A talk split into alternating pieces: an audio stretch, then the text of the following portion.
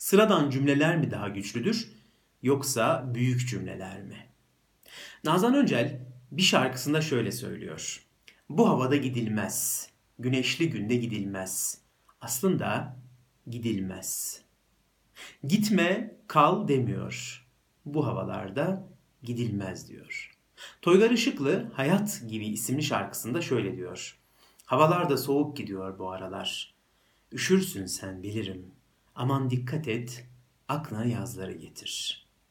Bu şarkının sözleri de Nazan Öncel'in şarkısının sözlerinde olduğu gibi oldukça basit cümleler, oldukça basit sözcükler. Ama farkındasınızdır çok derin anlamları ihtiva ediyorlar. Aslında sevgilerini, hasretlerini ve özlemlerini basit ve sıradan cümlelerle anlatıyorlar. Bizler bazen çok büyük cümleler duymak isteriz ama en güzel sevgilerin ve en güzel duyguların sıradan cümlelerde saklı olduğunu unuturuz. Mesela şöyle bir cümle vardır. Hepimizin çok sık duyduğu bir cümle. Aç mısın? Aslında bu cümle manası itibariyle öyle derin sevgileri ifade eder ki bazen bunu fark etmeyiz. Eşlerden birbirine çok sık sorulan bir sorudur bu. Genelde kadınların erkeklere sorduğu bir sorudur. Anne çocuğuna sorar. Ve bu öyle büyük bir sevgiyi ifade eder ki kelimelerle anlatılamaz. Her türlü haylazlığı yaparsınız, her türlü çamura batıp çıkmışsınızdır.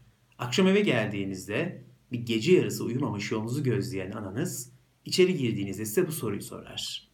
Aç mısın? Karnın aç mı? Aslında bu cümle size olan sevgisinin basit sözcüklerle dile getirilmiş halidir. İşte kocası şehir dışında çalışmaya gider, karısı her akşam arar ve o klasik sorusunu sorar. Akşam yemeğini yedin mi? Yoruldun mu? Havalar soğudu, üstünü sıkı giyiyor musun? Aslında bu soruların hepsi bir sevgi ifadesidir. Sevginin basit sözcüklerle dile getirilmiş halleridir. Ama öte yandan bir de büyük cümleler var. Büyük büyük kurulan cümleler. Mesela seni çok seviyorum gibi büyük bir cümle. Bu cümleyi kurar insanlar ama nedense bir kez bile o sevgisini göstermez. Bir kez bile karşısındaki insana o sevgiyi hissettirmez. Öte yandan şöyle diyenler duyarsınız. Senin için ölürüm. Evet, büyük ve iddialı bir söze benziyor. Ama arkasından ne gelir? Maalesef senin için ölürüm diyen insan sevdiğini öldürür. İşte bu kadar açık ve net aslında. Sıradan cümleler güçlüdür. Güçlü duygular barındırır.